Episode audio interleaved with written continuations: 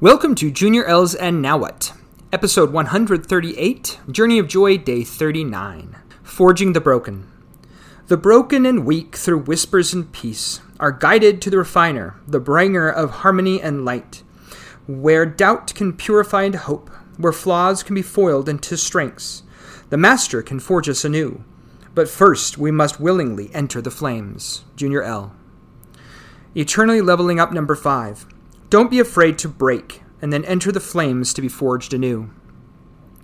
Part of being broken is being willing to admit when you were wrong, when you made a mistake. Sometimes change is the easy part. Breaking our pride is the hard.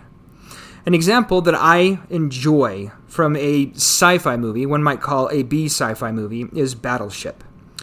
The main character gets into multiple fights with another character in the show. And at some point, he is faced with a choice. And that choice is get revenge on another enemy or save this person that he has fought with, a person who he blames for a lot of negative actions in his life. He, through the help of others, chooses to save this other man's life. And that choice leads to another choice down the road where he has the choice to lead this motley crew of people, if that's a term, or to turn the leadership over to this other person who knows more. He had to swallow his pride.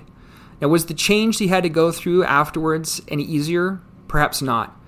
But swallowing his pride in those two scenarios made all the difference in how all of it unfolds in the end. And it certainly was difficult but it was necessary for him to grow. Another character who had a similar change was Alma the Younger from the Book of Mormon, my wife's favorite character.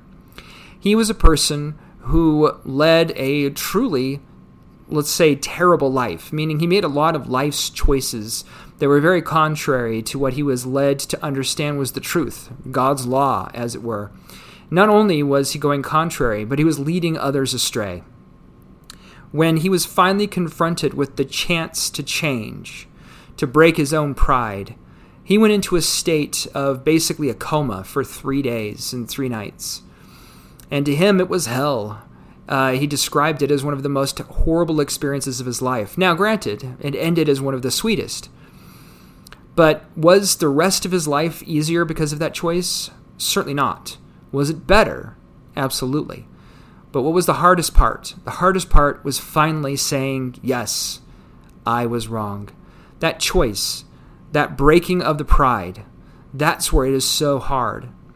I still remember a story from the early days as being a father.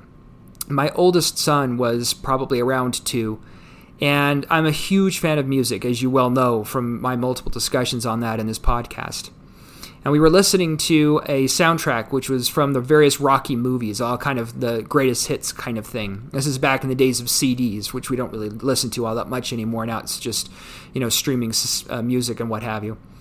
And I had a favorite song on that album. My son, my oldest son, had a favorite song on that album as well. And I was listening to the music in the background, but I wasn't paying close attention. And we were, quote unquote, taking turns.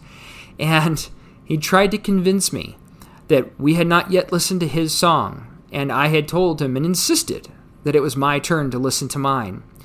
And it took a, probably a good 10 minutes for all of the reality to come crashing down on me and for me to realize how utterly and horribly wrong I actually was. Now, was this a trivial topic? Yes. But as a father to a son, it is important to be honest, and it is important to truly help our children, my children, understand that I am human and imperfect. And as hard as it was to admit to him, I had to admit to him that I was wrong. I also tried to help my three children understand that I am an imperfect being who has made mistakes and will continue to make mistakes, and not to trust me as their father because I'm perfect, but because I am doing my best, with the hope that they too will do their best.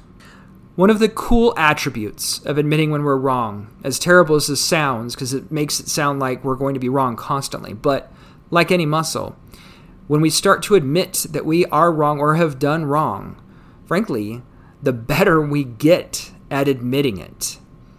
Not that it gets any easier. I think that's one of the, the many um, misconceptions we get. When you work out and you lift weights, the efforts of lifting a weight breaks the muscle down, kind of like breaking our pride. And then when we come to lift again, the muscles are building back up. They are getting stronger. Does that mean lifting that same weight is easier? Well, arguably, the mass of the weight is the same. The gravity on Earth is more or less the same, and therefore the same amount of effort has to go into it. But you are better able to handle it. So it is better, and you're more able to do it. And the same is true with admitting when you're wrong. So I advocate as you are facing life and wanting to improve yourself, and you're breaking to rebuild, then make your own joy in this journey and start building that muscle. It sounds contrary to happiness, but frankly, when you can finally let go, it's one of the greatest things you can do to bring happiness. Uh, another story, I've been rewatching an old sci fi that I've quoted a few times um, called Babylon 5. And one of the races in that story has a religious tradition they do. It's a, what they call a reawakening ceremony. And in part of it, they talk about giving up something that is important, almost invaluable to you. And one of the characters refuses to join this ceremony. And throughout the course of the show, for, throughout the course of this episode, they're constantly asking him why. And finally, he admits to them it's because he feels he has nothing more to give up. He'd lost his family, he lost all of his possessions, he lost everybody he cared about. And not just because they vanished or disappeared, but because they had died, in some cases, horribly tragic ways. And he felt that he had nothing more to give. And the character that he was speaking with said that that was what he needed to give up was basically survivor's guilt. He needed to let go so that he could finally move on. And that is the same with anything about us when we're wrong. When we hold on to that, it becomes an anchor, and not the kind of anchor that our Savior has to us. This is the kind of anchor that keeps us from moving forward. This is the kind of anchor that when the tides come in, we're stuck and the water continues to rise and rise around us. We need to be able to be broken so that we can get released from that anchor and we can rise to the surface and finally breathe again.